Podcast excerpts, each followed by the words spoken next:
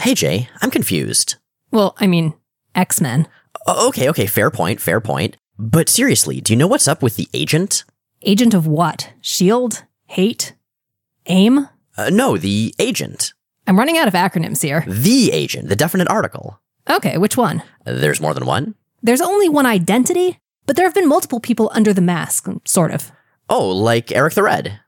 You know, actually, yeah, almost exactly like Eric the Red. Oh man, I don't know if there's room for two bondage Vikings in the Marvel Universe. Oh, the agent isn't a bondage Viking, but he does start out as a disguise for a friendly character, even if the circumstances are somewhat different. Well, I know he's actually Ricochet Rita in Mojo Mayhem. Right. Now, again, the context is different. With Eric the Red, Rita is trapped in the agent identity. She didn't pick it on purpose. But there is that parallel, and also like Eric the Red, the agent gets established later as his own entity. Does he still work for Mojo? Yep. Tracking down errant SKPs from the Mojoverse. Or recruiting new players. So I was thinking about that. It seems weird to me that Mojo pretty much recruits from the X Men. Has he ever ventured into other quadrants of the Marvel Universe? Oh, totally. In fact, the agent briefly managed to sign Simon Williams. Wonder Man? How did that go? Uh, Mojo ended up firing him. Good lord, what's too screwed up and over the top for Mojo? Uh, he messed up Shakespeare in a screen test. What?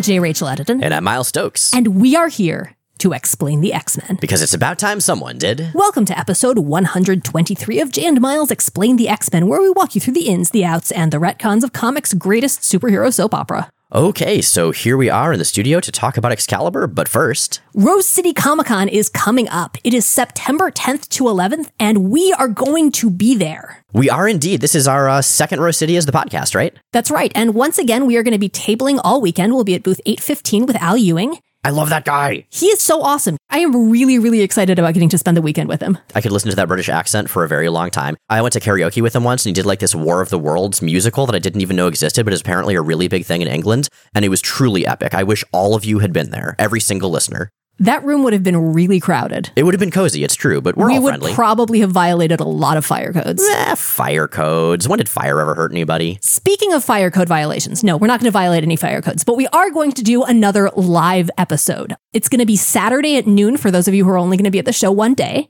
And for those of you who aren't going to be at the show but are in Portland or are going to be at the show and are looking for something to do after hours, we are once again going to be headed to the steep and thorny way to heaven for an after hours party on Saturday. We will have, you know, the balloons and the wall and custom X-Men drinks and all of that fun. That'll again be all ages and no badge required. Yeah, and uh, last year when we did this, it was a huge amount of fun. It was awesome getting to meet so many of you and just talk about ridiculous X Men nonsense and non X Men stuff, which apparently that's a thing as well. It was good times. You want to cosplay for the party this year? I kind of feel like we should. I mean, people have cosplayed as us, which means we're characters, which we already knew because of X Men 92, so we could just cosplay as ourselves by dressing as ourselves. I actually don't have time to put together X Men 92 us costumes, but I could make other X Men costumes. I mean, it's an idea. We'll see how time plays Like, out. that's some involved tailoring. It's true. Okay, speaking not really at all of involved tailoring, so I mentioned we're talking about Excalibur. Now, if you're listening to these episodes in order, you will probably recall that we did that really recently. But last episode, we talked about all the X Men, X Factor, New Mutants annual stuff from 89. So now we're doing the equivalent for Excalibur. now, Excalibur doesn't technically have annuals, does it? Yeah, not exactly. So both Excalibur and Wolverine, as the month to month issues at this point, were this fancy, prestige format. They were on nicer paper, there weren't ads, there were pictures on the back, that sort of thing. And of course, they cost more. And so the annual equivalents for those comics were similarly kind of fancy. They were bound more nicely, there weren't ads in them either, and they weren't really numbered the same way that X Men New Mutants and X Factor were. Well, and they weren't called annuals, right? Right. They were just, you know, special editions of various sorts. I'm not really sure what the official name was. But yeah, so in 1989, we had Excalibur Mojo Mayhem, which we're going to be talking about this episode. We also had Wolverine the Jungle Adventure. I mean, technically it's dated 1990, but I believe it came out in 89, which is a really bizarre story that Mike Mignola illustrated and Walter Simonson wrote. And there was this weird stuff with Apocalypse and Adamantium. And it actually sounds a little bit more interesting than it is. We may cover it at some point, or we might just bring up the relevant story stuff when we get to the Weapon X story. We'll see how it goes. I mean, that sounds really interesting. So if it only sounds a little bit more interesting than it is, there's still room for a pretty high quality. Okay, well, maybe we'll tackle it at some point. First, though, today we're going to talk about a Marvel Comics Presents story. So, Marvel Comics Presents, to recap, was an anthology series that was coming out all through the 80s and I believe 90s as well. Eventually, it went all Wolverine all the time because people couldn't get enough Wolverine. But at this point, it was doing lots of different focal stories. So there was that one with Havoc and the Living Pharaoh's daughter that we talked about. There's one with Cyclops and a proto legacy virus. There's one written by Annie Nocenti about Colossus that I really want to cover sometime. And we've been seeing more and more names pop up in these books that became kind of, at least within the comics community, household names in the 90s. Here is where we're going to see another one. This story is drawn by, well, it's drawn either by Erik Larsen, creator of Savage Dragon, artist on Amazing Spider Man, with his name sporadically misspelled, or two different people named Eric Larson with remarkably similar art styles and subtly differently spelled names. I'm going to go for that second theory. I really like the idea of two Eric Larsens with this like bitter rivalry. Alternately, I really like the idea of them being like red Double Dragon guy and blue Double Dragon guy. So they team up. Yeah, you know, player one, player two. Like they sort of alternate issues writing the story. I like this idea. But this story is from uh, Marvel Comics Presents number 31 through 38. It's called Having a Wild Weekend. And I think we're just going to go through it pretty quickly because while it's fun, it's very, very fluffy. It's mainly an excuse for the writer Michael Higgins to write and Eric Larson and Eric Larson to draw a whole lot of pop culture references. Whole lot of pop culture references. And I gotta say, that's what the bulk of this story is. There isn't really a narrative structure to it. And it's fun, but it kind of feels like a mashup t shirt spread out into a six part story. That's a good way of putting it, yeah. Um, although I think it was actually eight. That's even worse. So we start with this giant splash page of Excalibur freaking out because Kitty is screaming about her computer doing something really bizarre. We should note this takes place either before or after the crosstime caper, but we're not sure which. Yeah, there's some evidence to either being the case. Like Meggan's wearing her pre crosstime caper costume, but Captain Britain's wearing his post crosstime caper costume. Widget is more of a member of the team like he was post crosstime caper. I don't know. It's weird. We are baffled. But that's okay because honestly, there is nothing in here that is ever going to connect in sensible ways to continuity. Speaking of things that aren't quite in line with continuity, the personalities of the characters, they seem a little exaggerated. Like Captain Britain, he can totally be a dick sometimes, but he's really a dick here. Like he's willing to discount Kitty's worry without even knowing what it is. Just saying she's got an overactive imagination before he even sees what she's freaking out about. I am also deeply uncomfortable with the way that Larsen draws Kitty. She does look a little more developed than perhaps is uh, accurate to the character. I've said this before with regards to other characters, but yeah, Kitty's pretty young. We try not to sexualize her. It's true, but you know, it certainly could and will be worse at different times in uh, the 90s, especially. Man, that really is the community reference that keeps on giving. I think my favorite community reference that keeps on giving is probably just the line Is this a bit? Well, that is my favorite, like, Twitter burn. Right, yeah, because it's just so quickly, concisely derisive. I'm But- not a derisive kind of guy, but Right, but we don't really use that on the podcast because we're generally fairly aware whether or not it's a bit. and we're not dicks to each other usually. I mean, we're kind of dicks to each other in the show, but we're like pre negotiated dicks to each other. huh? Pre-negotiated dicks. Is that a punk band? Like a punk band that all have PhDs?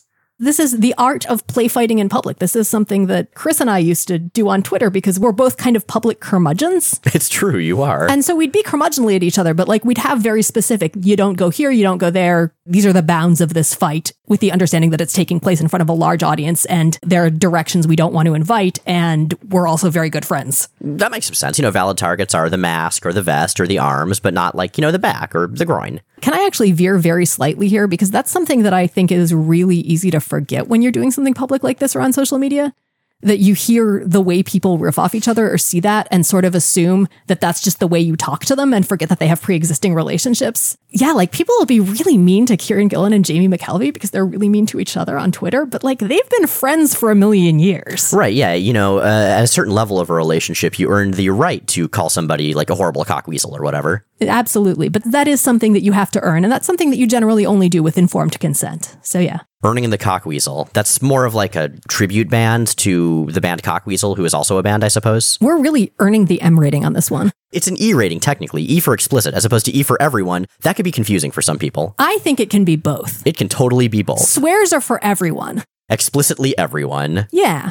That's I just mean- a romantic comedy right there. Explicitly everyone. I do kind of feel that way though. I realize that there are reasons that we don't teach kids those words early, but I think honestly, I don't know, I'd play our podcast for a kid. I'd talk to the kids' parents first, but like there are kids who listen to our show and seem reasonably well adjusted. Yeah, as far as I know, there haven't been, you know, much in the way of murders or arson or anything because of our show. Don't take parenting advice from us, we're terrible. Yes, also don't murder or commit arson. If you were going to do that, don't do that. or at least don't do it in ways that can be tracked back to us as an influence. Hey, wait. so, anyway, before we get ourselves in actual trouble here, We were talking about Excalibur, weren't we? Specifically talking about the Marvel Comics Presents story, I believe that where we were narratively, a very, very thinly veiled set of obvious Looney Tunes parodies pop out of the TV to start a fight. Right, yeah. So we have like these superhero versions of Bugs Bunny, Porky Pig, Roadrunner, Foghorn Leghorn, Daffy Duck, and Yosemite Sam, complete with their own like physical in reality 3D logo. You know, I feel like we should just be calling these guys by their character names because they've each got very slight parody names. Like I think Foghorn Leghorn is what Rooster Cockburn. Rooster Cockburn, yeah. So we have a True Grit parody in the middle of our Looney Tunes parody. That's pretty in keeping with Looney Tunes. I guess it kind of is. Yeah, It that was always is, pop yeah. culture Like that tends to have a lot of deep cuts. And so, of course, immediately these Looney Tunes characters, who are just the Loonies, attack Excalibur, and there's a big fight. And as usual, everyone pairs off. And they are all and immediately defeated. Yeah, even Phoenix is defeated because apparently the fact that she's a telepath lets Rooster Cockburn get into her head and, like, sort of overwhelm her telepathically. You know, just like in True Grit when Rooster Cockburn did that. You remember that scene? You and I remember True Grit very differently. Well, I mean, there was the original and the Coen Brothers version. Maybe we saw different versions. And we get a cut to this story's not actually very mysterious. The story tries to make him mysterious, but he's really obviously arcade from the start villain. Yeah, like everyone keeps saying, oh, that Joker, and whatever Joker did this. And like the way they show Arcade in Crossmore Prison, you just see like a big shining smile in the darkness and the. And a uh, white glove. And some purple sleeves. It's one of those things where I really appreciate how consistent they are about trying to make this reference, even though it's immediately clear that this would be impossible in a Marvel comic. And as we're going to see, they're going to get sent to a control room where they're tossed down different chutes into different fantasy situations that are pop culture riffs and with robots. And it's like, yeah, this is clearly an arcade story. Like there are no bones about it. They just keep insisting that it's not. And so, as usual, uh, in a Murder World story, everyone gets separated and thrown into their own weird little murder fest scenario. Although this time, instead of being jammed into clear pinballs, they're stuck in giant carrots because sure. Well, yeah, because the Bugs Bunny analog in the Loonies has giant carrots, as one would expect with him being a rabbit, Okay. evil rabbit superhero with giant carrots. It's a little strange, but you know, it's best not to think too hard about it. So, yes, everyone is thrown into their own worlds. Now, Kitty gets to fight a giant Sylvester the cat who turns out to be a robot, and she phases through and knocks him out that way. So that means that she's free for pretty much this entire story and just starts randomly phasing into parts of this murder world trying to free her comrades. And I love that. It's not so much like, let me reprogram it. It's, let me just hit things with a hammer and maybe it'll make life better. Yeah, she's pushing random buttons and hoping that they'll do something, which kind of implies that a lot of what happens subsequently is her fault, although they never really revisit it because the story has no coherent causality of any kind to the point that sometimes there's just an explosion and then things are fixed. Well, okay, to be fair, she did reprogram Murder World once, and it's implied that what she's doing here is somehow improving things. And there's some stuff at the end that no, clearly she's is. saying specifically that she's just pushing random buttons.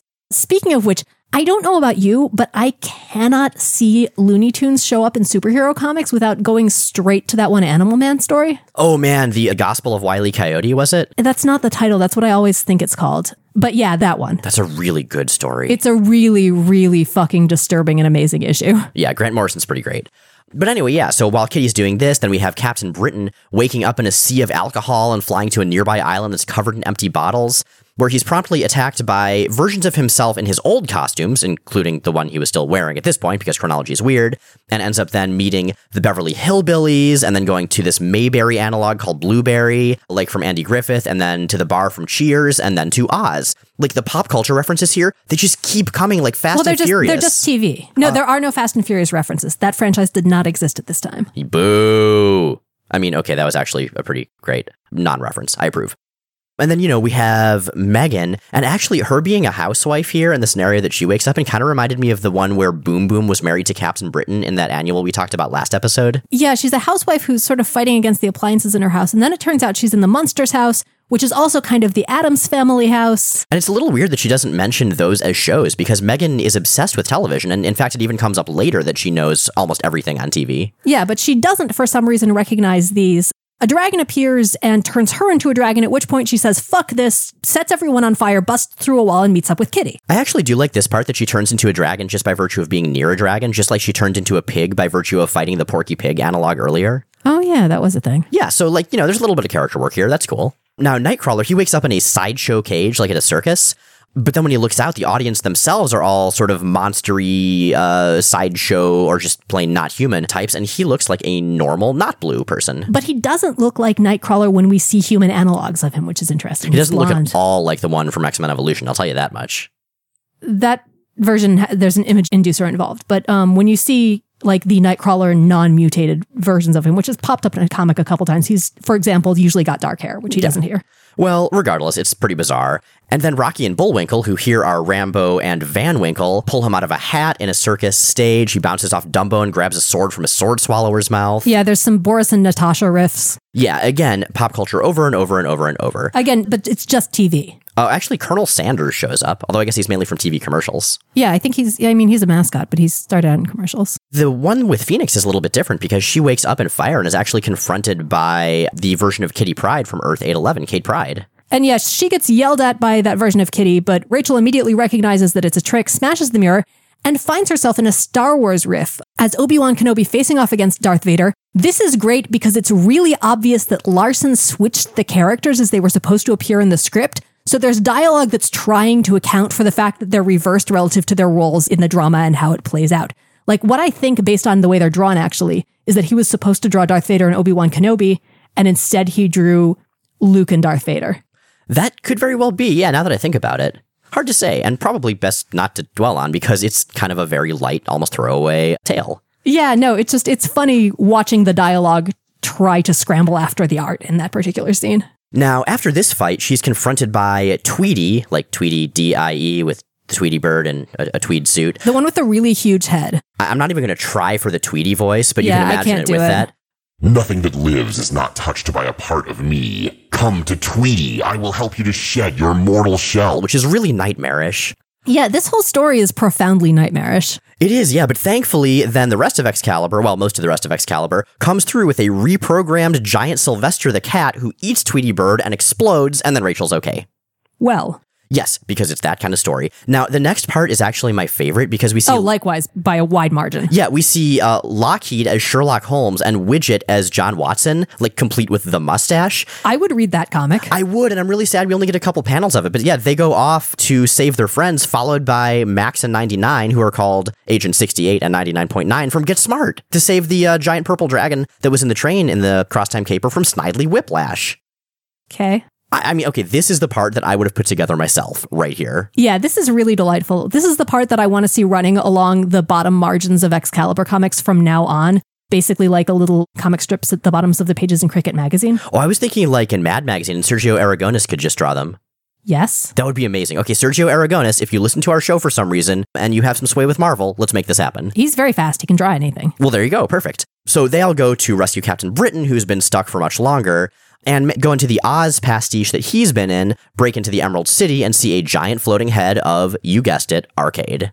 Well, you didn't guess it. It was pretty much dangled in front of you the entire story. Pretty much, yeah. Now, Arcade has his loonies attack and try to kill Excalibur, but it turns out Kitty has been hard at work reprogramming stuff and has her own Merry Maladies, who are some other Looney Tunes characters also as superheroes, but more like Marvel style superheroes. So we have like Elmer Fudd shooting rays with Kirby Crackle all over them, and Wiley Coyote with a copy of Mjolnir that says Acme on it. Like this part, I think is a lot more clever than a lot of the other references. And the story ends with Excalibur flying away in a hot air balloon to head back to the lighthouse. So uh, continuity consequences, pretty much zero. Story development, pretty much zero. Is it fun? You know, it's kind of fun. Yeah, it feels like eight chapters worth of mashup t-shirt. Like the references take a front seat to the story, given that if you don't mind it, I don't feel like I wasted that hour. And it was kind of cool seeing some very early uh, Erik Larsen art, you know, before the whole image thing happened. Eh, kind of thing you like if you like that kind of thing. I recognize Erik Larsen's merits, but I don't feel like he's a good fit for these characters or for this particular story. That's reasonable. But what is awesome is the next story we're going to talk about. Now, this one, Mojo Mayhem, does actually have a fair bit of continuity going on. So I'm going to turn this over to myself as Mojo and say, previously in the Mojoverse. You're not doing that voice through this whole episode, are you? Oh God, my throat not, would like You're not out. actually like recapping this as Mojo. No, no. If I could do that, then I would have an amazing career as a voice actor or just a professional yeller. So, in the Longshot miniseries, which we discussed in episode 49, a guy named Longshot escaped the Mojoverse to Earth with no memories. The Mojoverse being this alternate dimension where everything is based on essentially ratings. It was reality TV with the much higher body count before reality TV was a thing. There is an excellent episode of the X Men animated series about the Mojoverse. It's, in fact, my favorite incarnation of the Mojoverse, which I highly recommend giving a watch if you haven't seen it. You don't need it for continuity, it's just fun. Now, Longshot comes to Earth and meets a stunt woman named Ricochet Rita along with a few other folks. They manage to defeat Mojo, who's doing terrible things on Earth, and then follow him back into the Mojoverse to free it. Now, this doesn't work as we find out in Uncanny X Men Annual number 10. Now, in Uncanny X Men Annual number 10, which we covered, I think, in episode 63, Wild Ways, Mojo teleported Longshot and a bunch of techno goop into the danger room. Again, Longshot was bereft of his memories. He hadn't met up with the X Men before. He was a new guy to them. This is how he ended up with the X Men Yeah, in the first it, place. And thus it was implied that this rebellion he went off to in the Mojoverse uh, didn't go so well. Now, as a result of said techno goop, the X Men were all de aged into kid versions of themselves. And so they went off to uh, fight Mojo once they figured out what was going on, knocking out the new mutants so they couldn't chase them. The new mutants, of course, went to rescue these new X babies and managed to defeat them and Mojo, helped by the fact that the X babies started aging and their memories started coming back during the fight, Later on in the Uncanny X Men Annual number 12 backup story, which we covered in episode 96. we see Mojo dejected that the X Men, who are some of his favorite guest stars, are dead following the fall of the mutants, and he decides that he is going to make his own. And so there are all these tryouts, and this part's actually pretty hilarious. So we see like an all female team of X Men, a team of X Men who are all robots, a version wearing super fetishy BDSM costumes, a version who are all animals. And last of all, we have the X babies show up to the casting call. You can guess the X Men to which each is analogous based on the names. So we have Shower, Who is Storm? Wolvie, Guess. Colossus. Colossus, actually. Oh, sorry, Colossus, Sugar. I love that Rogue is called Sugar. Psychild. And then Lil Dazzler, Lil Longshot, and Lil Havoc that they didn't really try very hard for the names Yeah, of. ran out of ideas there. So Mojo is horrified by this team, specifically by Lil Longshot, who he hates because Longshot keeps, you know, foiling him or attempting to foil him. He turns Lil Longshot into a photograph that Suga and Lil Dazzler promptly fight over, but the X Babies do start beating him up. And then Major Domo, his assistant, says, You can't kill these kids. They're getting amazing, amazing ratings. And that's the last we saw of the X Babies. That in turn brings us to Excalibur Mojo Mayhem. So Mojo Mayhem has always been one of my favorite Excalibur stories from when I was a kid. It was a standalone issue. It featured the X Babies, who I loved, and it was gloriously ridiculous while also being really high drama. And it's what I kind of think of as peak Art Adams. I think it is. Yeah, I mean, Art Adams has pretty much drawn the X Babies or the original DH team of X Men who weren't technically the X Babies every time, right? Yeah, he is the go to guy for Mojoverse annuals. He's also just recently finished a story. I think that the last X book we saw him work on was the X Factor arc set in the UK with Alchemy. Oh, yeah, and all those trolls. That was so rad. God, Art Adams does such wonderful art. I wish he would just do everything, or at least a lot of things. I think this is the story that most people think of when they think of the X Babies, just because it's one of the most memorable. It's delightful. It's a Shadowcat story. And yeah, man, Adams is just in peak form here. Well, as is Claremont. I mean, I love the opening narration right here. As usual, Wolvie started it. And we get some Wolverine dialogue. Sorry, Wolvie dialogue. This poots. I wasn't born to run. Let's fight.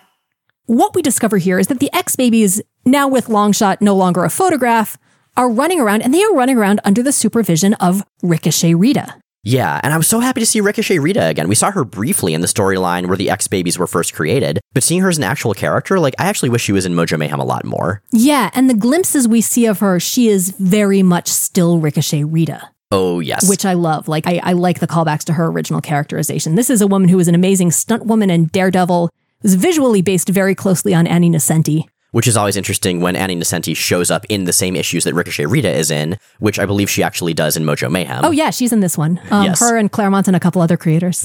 But yeah, they're running away from uh, Mojo's trademark police, who are these assorted Art Adams esque monsters with these little TM brands. They actually remind me a lot of the censors from the game Psychonauts, who have the no brands and try to like tamp down any stray thoughts. Ooh, They're pretty great. Listeners, if you haven't played the video game Psychonauts by Double Fine, I can't recommend it highly enough. You're a kid at a psychic summer camp and you go into like people's subconsciouses and those are the levels and it's great. And basically, the Milkman conspiracy is what it's like for us all the time. That level is amazing. So is Black Velvetopia. But we digress. We named our rock band band after the Milkman conspiracy. We totally did, yeah. It's great. And all the kids are doing that thing Claremont does where like a lot of people are talking at once. So there are all these little speech bubbles that aren't really connected to anybody that are almost overwhelming the panel, you know, with the kids yelling stuff like, no fair. This is your fault. Rita, I gotta go. Okay, so children in real life, I- I'm in favor of them, but they kind of confuse me. I often don't know how to interact with them, but I love the X babies. I don't know why I do. You love them because they're distilled down versions of the adult X Men with bits of their personalities turned up to 11. They're adorable, they're cartoonish, they're kind of one note, but they exist within a narrative structure and function where they are just the perfect characters for those roles. You also love them because you, unlike Shadowcat and Ricochet Rita, are not responsible for them. That's a really good point. I think that's what confuses me about kids. I'm worried I'll do something wrong and they'll just like explode or something. Kids are really resilient, Miles. I don't know, man. I see kids explode all the time. Just, you know, they're sitting around doing whatever kids do, like playing the Pokemans, and then just boom, detonated, gone. Sweetheart, those aren't kids. What are they? I don't, didn't we talk about this like recently in an episode, Detonating Children? Oh, we did. We talked about that last episode because I was talking about the Daredevil story where they're the child robots that blow up and he's throwing them down elevator shafts. Eh, you know, maybe that story just had a real impression on me. But yeah, speaking of the characters just sort of being, you know, distilled and dialed up versions of themselves, I really enjoy that Dazzler and Rogue are just fighting over Longshot the entire time because they did that briefly when they were adults before Rogue just sort of stopped caring very much. And here it's like what they do. See, that's the one thing I don't like about them. I like that they do it. I don't like that that's all they do. I guess that's reasonable. I mean, I think part of it is that we have a pretty large cast in this comic. And so having some characters be just, you know, pulled into one or two major personality traits makes it a little easier to keep track. Well, and with the kid versions of characters, you often see their personalities dialed down to one central key trait. But I would like different ones. I'd especially like a different one for Rogue. Yeah, because there is just so much to Rogue. I mean, she's one of my very favorite characters. Well, and with Dazzler, you could make her more about performance. And again, you know, it serves a story purpose here, but if I have one quibble with this entire lovely, delightful story, that's the one thing. That's reasonable, yeah. I mean, I find it entertaining, but I can totally see where you're coming from. But yeah, they run away from these soldiers after Dazzler tries to trip Rogue and have her get eaten by the soldiers, and then Longshot saves her, and then they're better friends than ever, and Rogue gets all mad. But they find this thing called the House of Ideas, which may ring a bell. That's what Marvel Editorial basically called, you know, themselves. That's what Marvel called itself for a long time. Marvel was the House of Ideas. That was like its tagline. And it's this big building with all these additions hammered on for various like Marvel crossovers. So, for instance, Atlantis Attacks is this giant sort of fish building crammed onto the top. Yeah, it's an architectural mashup. We'll throw the specific panel up in the as mentioned. I think I forgot to make a list of these when I was working on the outline. But the one that I totally remember is this sort of dilapidated, condemned little house shoved onto the side that just says New Universe. It's sort of falling apart and falling over. Oh, sick burn. Yeah, the New Universe was a second line that Marvel created back around this time, a little bit before, that was supposed to be like the Marvel Universe, but more realistic, and it did not sell so much. Yeah, spoiler, there's a reason you don't remember it. They actually brought it back not too long ago. Uh, I think Warren Ellis did some stuff with it. Still, the first time around, it went over about as well as its representation here would imply. And so, for instance, uh, Havoc is waiting for Rita's orders, and Rita doesn't even know what to make of this. Just because I'm older doesn't. I'm only a movie stunt woman, for gosh sakes. A loner, responsible only for myself. Oh, if you weren't kids, I would say something really rude. And of course, Wolvie is just saying, say it, say it. Man, Little Wolvie is the best child. You know, Wolverine's far from my favorite X Man. I like him, but he's never been my favorite. But Wolvie is easily my favorite of the X babies because he's just pure childlike id and he's got knives in his hands. Well, and the X babies, very much in the spirit of cartoonized versions of things, are kind of an ongoing riff on themselves. When they go into the House of Ideas, their costumes automatically get updated to their current versions, leaving, for example, Little Rogue, which I suppose should be Suga in this context, bereft of her jacket. I had really neat stuff in the pockets. The whole house we find is built on a tiny structure inside, the house of Jack and Stan. Complete with Kirby Crackle coming out of a tuning fork like a Black Bolt style sticking out of the front. And I love this. It's a nice little homage to, you know, Jack Kirby and Stan Lee, without whom the Marvel Universe would not exist. Now, say what you will about who was more or less responsible. I certainly fall on the Jack Kirby side of that opinion equation. Firmly. But it is still really cool to have such an homage, you know? Immediately, the baddies burst in with guns, try to shoot up the characters, and leave, you know, Longshot to state.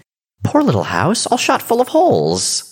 Again, this is fun and it's kid friendly, but it's kind of barbed at points. Yeah, that could definitely be like a sort of poke in the ribs of Marvel as far as, you know, ideas or how the company's going at this point. Oh, all over. And I think there's a very, very thin line to walk with this kind of satire to have it be recognizably poking fun of the institution that's creating it without getting cruel. And I think this does a really good job. One of the things that contributes to that, again, is that the writer is written into the story. But yeah, this is generally treated as and handled as being in good fun. Now, the house collapses during this battle, and Mojo, who of course is watching because he's always watching anything that might get ratings in the Mojoverse, he is furious, and Major Domo, his sort of very dry assistant tries to calm him down. The audience will eat it up, Mojo, all yum yum yum, just the way you love them to. Large scale gratuitous destruction and the seeming obliteration of their favorite characters always makes for top ratings. But only if they come back from the dead!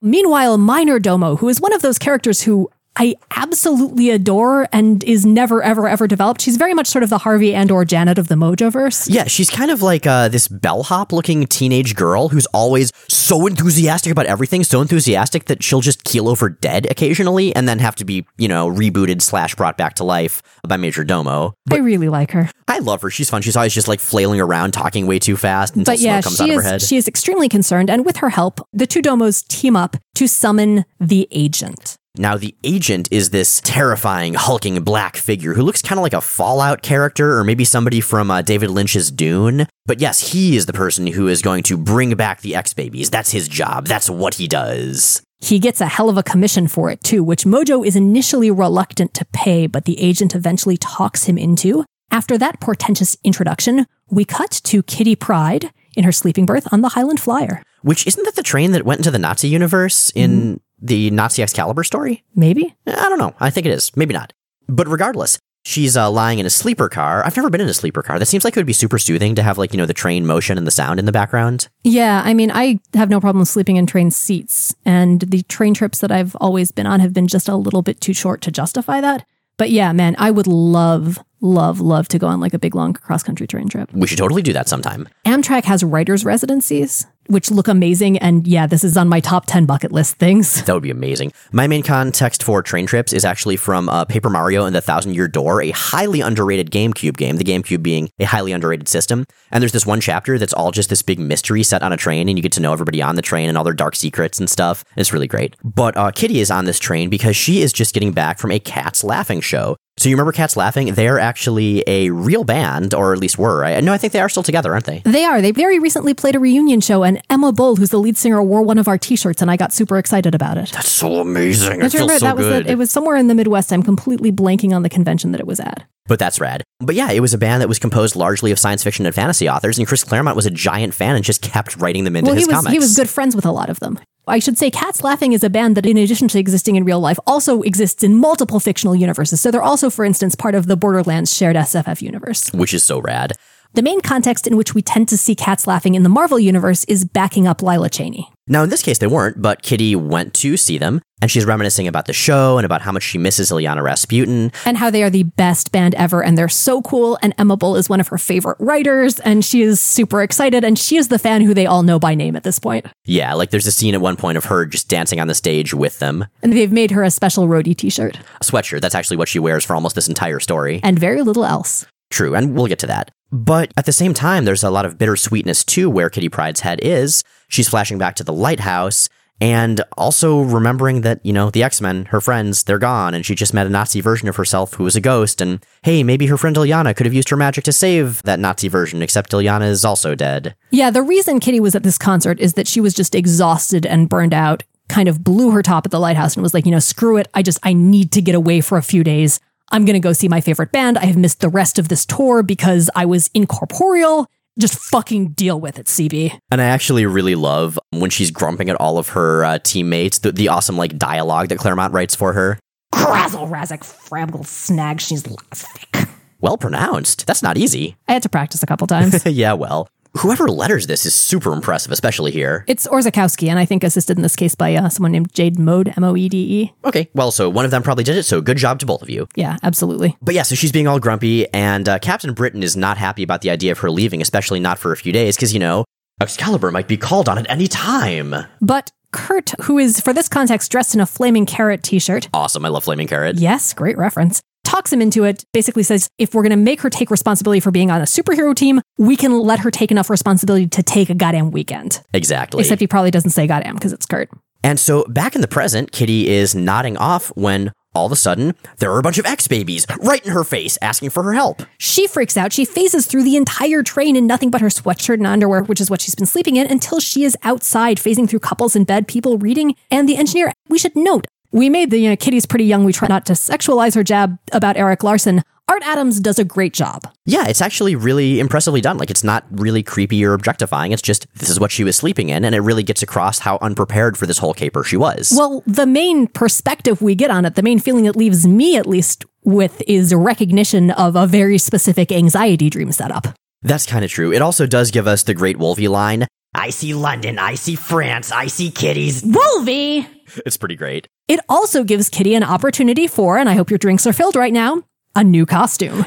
Yeah, so after she meets the X babies and sort of gets the gist of what's going on, that they're baby versions of the X Men from the Mojo verse they were with Ricochet Rita, and now she's gone. They tell her, well, you know, okay, it's our fault that you're stuck out here in your underwear. We'll put together some clothes for you out of spare pieces of our costumes. So she ends up wearing Storm's tiny jacket, which is sort of a bolero jacket on her. Psylocke's cape is a skirt, Colossus's belt and boots. This is a great and very, very kitty outfit. And this is another one that I'd, I'd, put on the cosplay all the kitty prides bucket list just because it's a fun outfit and it's ridiculous. You know what I want to see? I want to see somebody cosplaying that version of Kitty and then the version of Jubilee that we talked about last time, who's also in a bunch of, like, in her case, stolen X Men gear. Oh, yes, man. The mashup 1989 X Teens. It would be pretty awesome.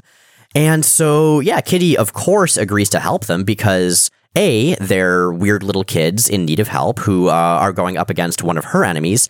And B, the X Men are dead, and this is the closest she's gotten to the X Men ever since the last time she saw them ages ago, even if it's not really them. And this is a chance to save them the way that she couldn't before, too. Yeah. And so they head to the nearest constabulary, which is a great word, and I don't know if I'm saying it right. Maybe you're supposed to emphasize a different syllable. That's, yeah, constabulary. Okay. In this nearby tiny, tiny town, using the excuse that they just got back from a costume party, and that's why they look like that. Clearly. And the kids just have really great costumes. Yeah, now Lil Psylocke, Psychild, I believe, she's feeling kind of weird this whole time, but before she can do what Kitty recommends, which is telepathically contacting Phoenix through Shadowcat, since all the phones were out, the kindly on duty police officer at the police station asks Psylocke to just sign some routine paperwork real quick. At which point she is sucked into the contract it turns out she has just inadvertently signed, and the police officer reveals himself to be none other than the agent. So is it me or is this entire story just like a big morality tale about how you should always read the end user license agreement before you click accept? Yes. Because otherwise, you know, they might like get your kidney or your soul might get pulled into the agent to go to Mojo and then the agent would get your powers. The agent also, it turns out, absorbs the kid's talents as he collects them, which means he now has telepathy. The kids head out the fastest way possible, at which Kitty comments, that's the classic X Men spirit, fellas. Never use a door when you can make one of your own. And I just imagine like uh, old classic X Factor showing up from one of their few issues, just being like, "You called?" Well, no, classic X Factor specifically busting through a different wall to say, "You called?" exactly. And so they steal a police car and flee because, of course, Wolvie stole the keys while they were just hanging out with the cop because he's a tiny bladed delinquent. I love him so much. Right, he's delightful. Uh, Kitty can hardly see her glasses are still on the train. Storm is having trouble being stuck in a cramped car. And worse yet, they run out of gas, leaving them stranded on the side of the road until they are able to flag down a car full of suckers. Specifically, Chris Claremont, Ann Nocenti, John Bolton, and Mike Lake. That's one of the things I enjoy about Excalibur in general, and this story in particular, is they just don't really care very much about the fourth wall sometimes. Yeah, and they basically non-violently hijack this car. They go, sorry, really important, we gotta take it. Superior Force, clear out the hapless comics creators and all of their stuff and take off, leaving them in the lurch. And, you know, everyone else just glaring down Chris Claremont. Why are you all looking at me? Gotta blame someone, love. Under the circumstances, considering the characters. So, having successfully carjacked many of the most important creators in Marvel history, Kitty and the X Babies head to a convenience store not too far away to pick up some supplies.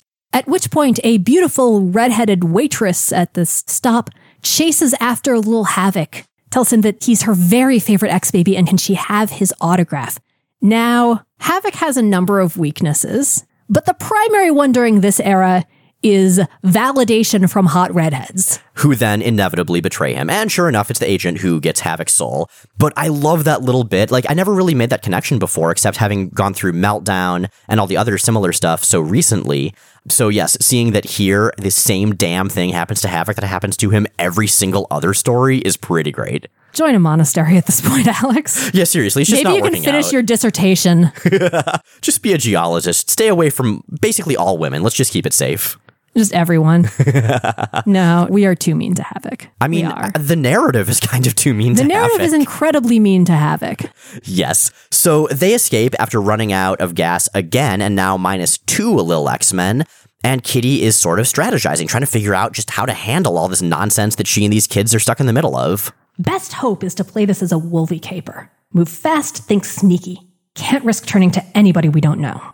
And she thinks about the fact that the agent has been thus far trying to tempt each of them with her heart's desires. Huh, faked him there. I got mine. I'm back with the X Men, and I'm not about to lose them again. Now, Kitty doesn't have long to be determined. Her reverie is, in fact, interrupted. By Lil Longshot, who is staring dreamily at her. When she asks what he's looking at, he responds, You. Those eyes! Be still my heart. Because even Kid Longshot is super, super dreamy, which amuses the hell out of me. Now, speaking of Kid Longshot's dreaminess, we've already seen Rogue and Dazzler fighting over him. And when they are on the bus, the agent is able to use this against both of them. He's disguised as sort of a random old man, the sort who offers you your heart's desire randomly on buses if you sign a contract. I believe we uh, call that man Mr. Stranger Danger. Yeah, yeah, no, pretty much. But he he tells each of them that they'll get Longshot if they sign. They both do and immediately pop away. So, once again, it's a confrontation with the agent because this is the pattern here. The agent will be disguised as someone, get one or more of the kids to sign something, then reveal himself and attack the team. He's able to capture a few of them without getting them to sign. At this point, the kids all try to get off the bus. Colossus stays back to hold the agent off, and he's captured as well. Wolverine gets lost in a similar manner a little later. I don't think he actually signs either. So they end up at the same train station where Kitty's train was headed. They flee and get there. She goes and gets her stuff from Lost and found her luggage, and they are immediately confronted by the station master, Amanda Wall. If that name or the character design minus skin color sound familiar, it's because this basically is Amanda Waller, who in her original incarnation, when she was running the Suicide Squad and stuff back in the DC universe, was freaking awesome. Okay, Amanda Waller is amazing and super kick ass, and I love her to the ends of the earth. She's the only person I've ever seen bully Batman into doing something. And that's why I love her. Also, the DC animated universe version of Amanda Waller is pretty much perfect. Yeah, no, Amanda Waller is amazing and wonderful. This character, however, needs Kitty to sign for her luggage, which is a perfectly sensible thing to ask under the circumstances, except Kitty's been warning the ex kids not to sign for anything, and now she's about to blithely go ahead and do it. And they are concerned. Specifically, Wolvie is just staring at Amanda Wall, concerned about this, saying, I really, really can't. I must! and snicks her right in the butt, sending the agent flying sky high out of her mouth. Like Art Adams' ability to sell utter cartoon physics in the midst of his otherwise relatively realistic style makes me so freaking happy. Yeah, man, this is a story it's really hard to imagine drawn by anyone else.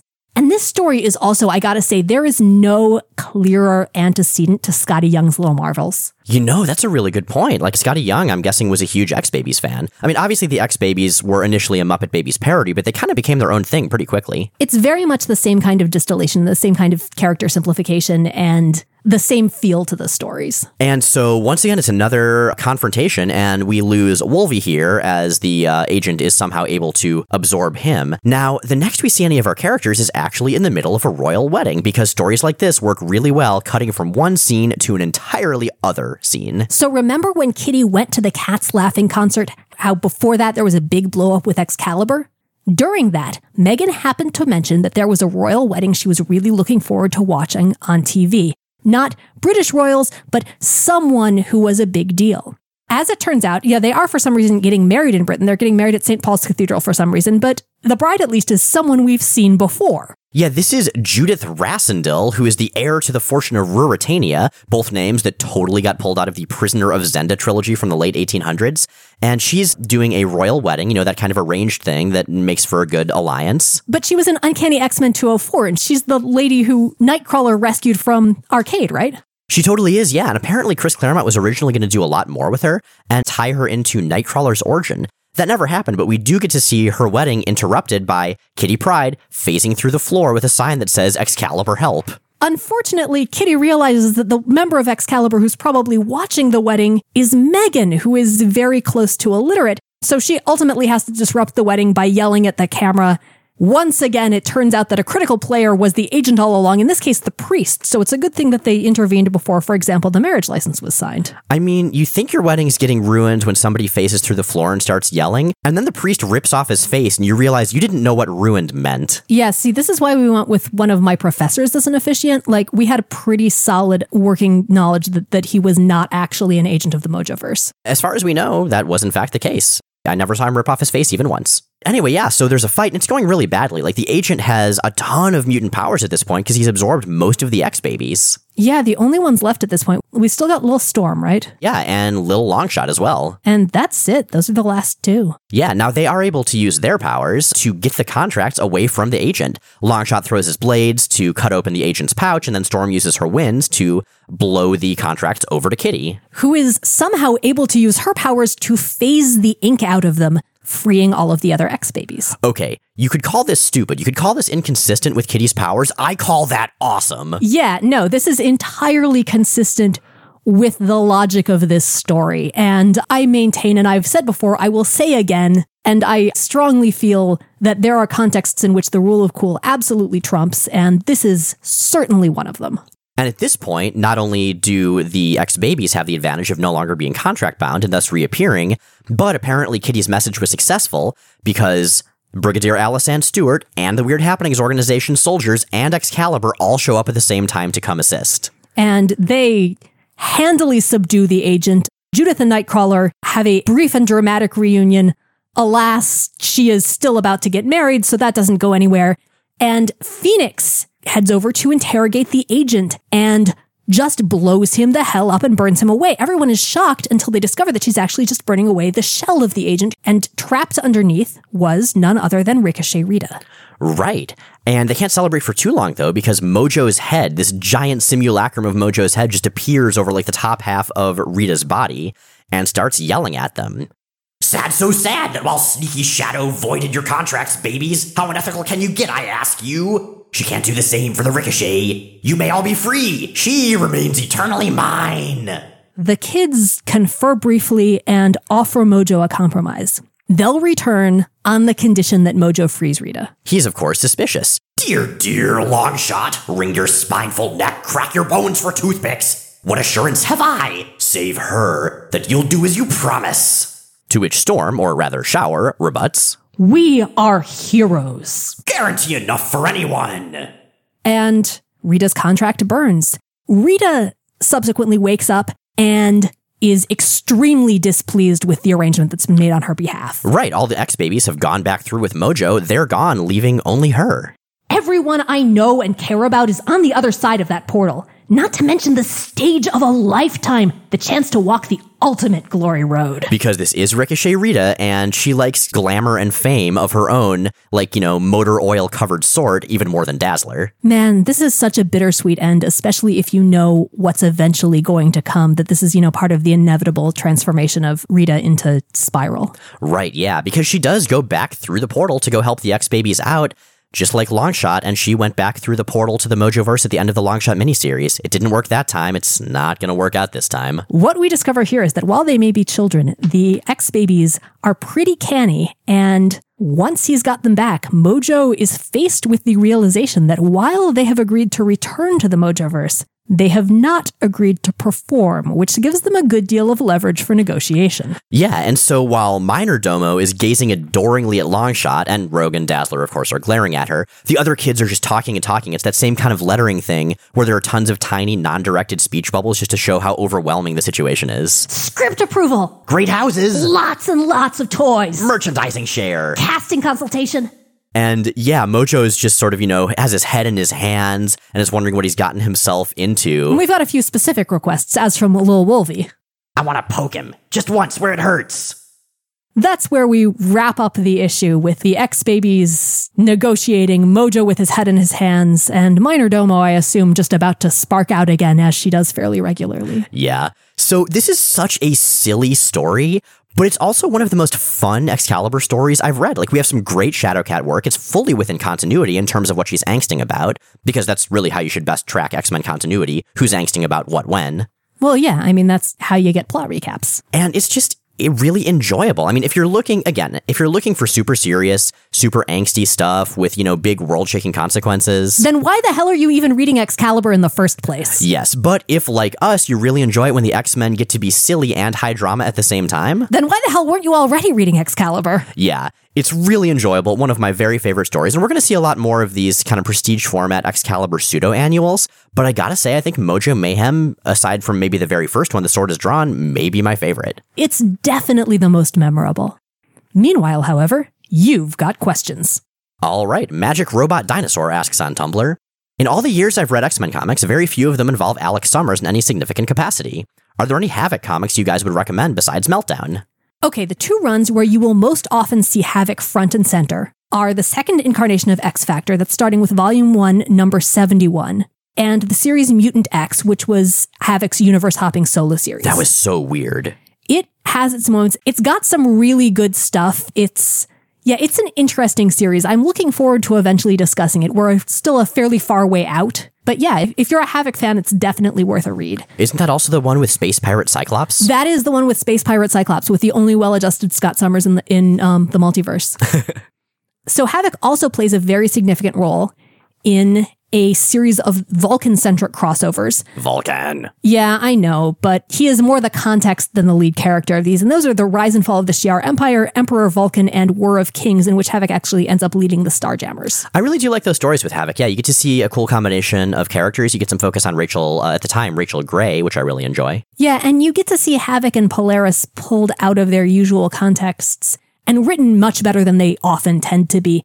Now, for a very, very different take on Havoc and a very different version of the character, you might also enjoy the Age of Apocalypse miniseries Factor X, which is basically about the Age of Apocalypse versions of Havoc and Cyclops, who are, again, significantly different from, but have some key characteristics in common with their 616 counterparts. Hey, that's the second episode in a row where we've had a question uh, come up to which one of the answers was Factor X Havoc. And man, I really like Factor X. It's a good series. It is. is. You also mentioned, I think, Uncanny Avengers.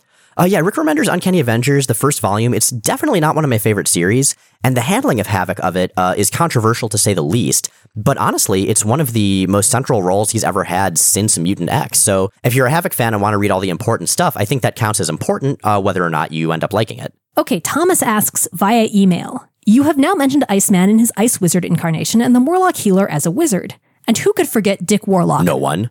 What other X characters would you like to see transcend mere mortality to ascend to wizard status? Okay, so aside from Iceman the Ice Wizard and the Morlock Healer being a sewer wizard, uh, we do also, of course, have a universe where Magic, Illyana Rasputin, is Sorcerer Supreme, and there's always Sorceress Storm from the Magic miniseries, and the one time that the New Mutants went back in time to ancient Egypt, and her ancestor, who looked just like her, was also a sorceress. There are a lot of X wizards, and you know what? I feel good about that. I feel good about that too.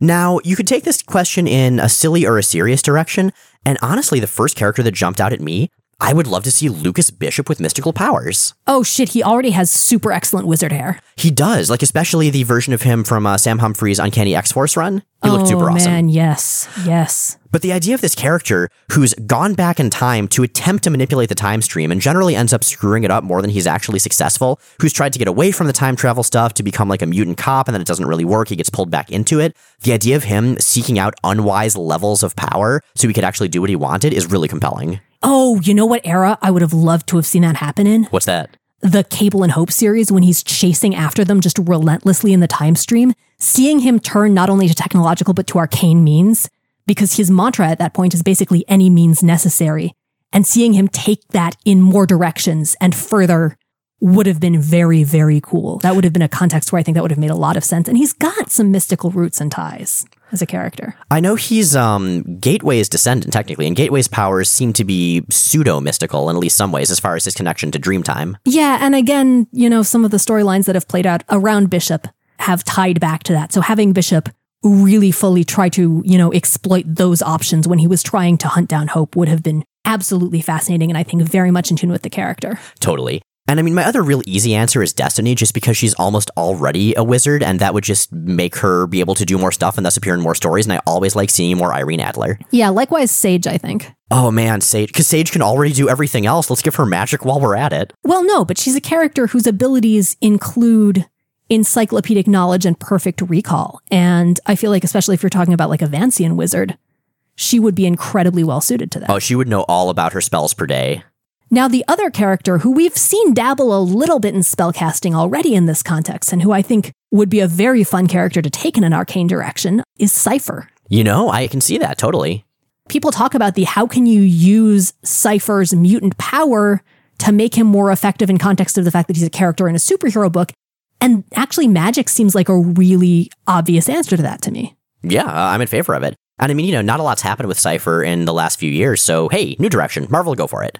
Now, we are an entirely listener supported project, and some of those tiers of support come with acknowledgement on the podcast from a number of fictional characters and entities. In this case, I believe I am turning the mic over somewhat reluctantly to Mojo.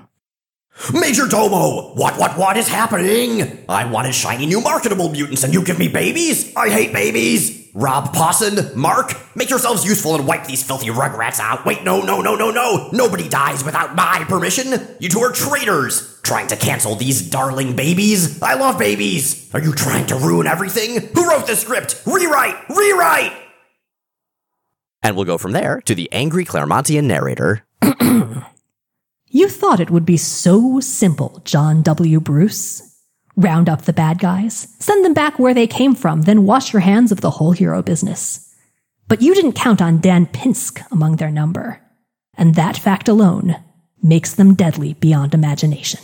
And with that, Jay and Miles Explain the X Men is recorded in Portland, Oregon, and produced by Kyle Yount, host of the Godzilla podcast, Kaiju Cast. new episodes of our show come out Sundays on iTunes, Stitcher, and at explainthexmen.com. Check out explainthexmen.com for all kinds of extra content, visual companions to every episode, along with interviews, fan art, recaps, reviews, and more. And make sure to come see us September 10th and 11th at Rose City Comic Con. Our show is totally listener supported. If you'd like to help us stay on the air and ad free and at places like Rose City Comic Con, check out the Patreon link at the top of explainthexmen.com. Next week, the X Men's numbers continue to dwindle. As Polaris gets ripped, Wolverine has a Conan moment, and the Savage Land somehow manages to get even weirder.